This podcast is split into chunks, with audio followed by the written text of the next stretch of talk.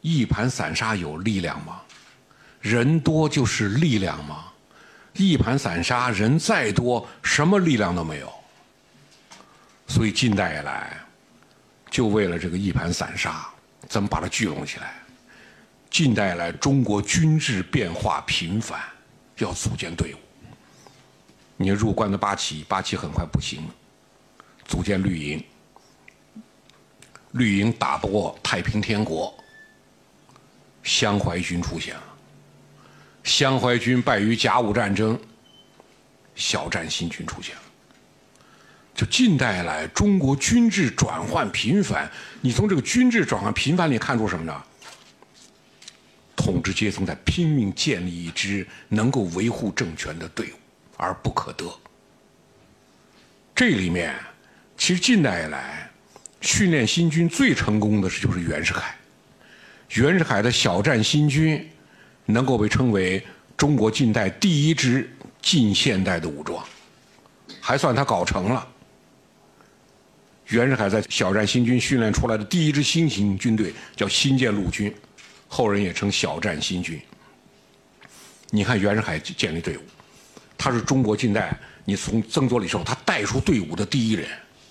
小站新军不但在训练、教育、战术、操法等方面全新改变，而开始从思想文化方面陶冶锤炼将士，在军事变革方面呈现前所未有的力度。以前呢，我们以前带兵连八旗、绿营、湘淮军都认为什么呢？军官清楚就行了，士兵就是蠢货，没关系，跟着打仗就行。袁世凯不是，袁世凯要士兵让他有觉悟。你看袁世凯搞的这个劝兵歌，每天都要唱。每天都要记，全部都要倒背如流，倒背如流，天天都要唱。一要用心学操练，学好本事好立功，军装饰耳护身物，时常擦洗要干净。二要打仗真奋勇，命不该死自然生，如果退缩千军令，一刀两断落劣命。三要好心待百姓，粮饷全靠他们耕，只要兵民成一家。百姓帮忙工自成，四莫奸淫人妇女，哪个不是父母生？尔家也有妻和女，受人羞辱怎能行？五莫见财生歹念，强盗终究有报应，送得多少金银宝，拿住杀了一场空。六要敬重朝廷官，月份违令罪不轻，要紧不可说谎话。老实做事必然成。七戒赌博吃大烟，官长查出当重刑，安分守己把钱剩，养家糊口多光荣。大家看袁世凯这一套，开创性的用民本思想文化影响官兵心理素质和观念情操，在拢人心、聚士气方面开中国军队建设先河，成为近代中国军队思想工作的雏形。袁世凯说：“为夫忠臣谋国，百折不回；勇士复敌，视死如归。斯则长生之理，万古不变耳。”某次阅兵，天降暴雨，操场乱了营。袁世凯站在月台上，立于雨幕之中，纹丝不动。士兵见状，恢复阵营，暴雨中完成校阅。很短时间内，小站新军训练卓有成效，率先垂范。从士兵做起，从我做起。所以袁世凯这个队伍，他为什么能够横行中国舞台几十年，以北洋军阀的体制？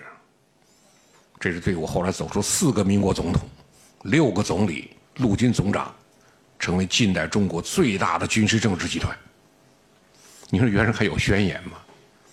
不吭不哈着闷着头搞队伍，到了最后，大清离不了他。民国也离不了他。大清发现袁世凯带队伍太强悍了，把袁世凯给撤了。最后不行，还得用他，还得把他请回来。请回来以后，民国孙中山都南京登基了，民国临时大总统，最后还得把大总统让出来，让袁世凯当。就这个人，就凭这个队伍。但是北洋新军最终未能成为新军。仍然回归到旧军队的巢穴，根本原因是袁世凯通过大力培植人身依附关系，把这支队伍变成了维护个人权势、实现个人野心的工具。每天集合上操下操，带队官长都要发问：咱们吃谁的饭？士兵齐声回答：咱们吃袁公宝的饭。再问：咱们给谁出力？再齐声回答：咱们替袁公宝出力。全军上下只知道袁公宝，只忠于袁公宝。袁世凯分分为叫什么？宫中太子少保，简称袁公宝。小站新军虽然有先进的教育和训练，充当的仍然不是民族国家的捍卫者，而是个人利益和野心的捍卫者。最终以北洋军阀集团的标签，留下祸国殃民的千古骂名。虽然大清王朝不得不容纳他，虽然民国不得不容纳他，虽然孙中山都喊了“袁大总统万岁”，最后还是被历史抛弃。因为，他垂帘出的队伍，不是为了国家民族，是为了实现个人野心。所以说，北洋军阀横行几十年，最后飞灰烟灭。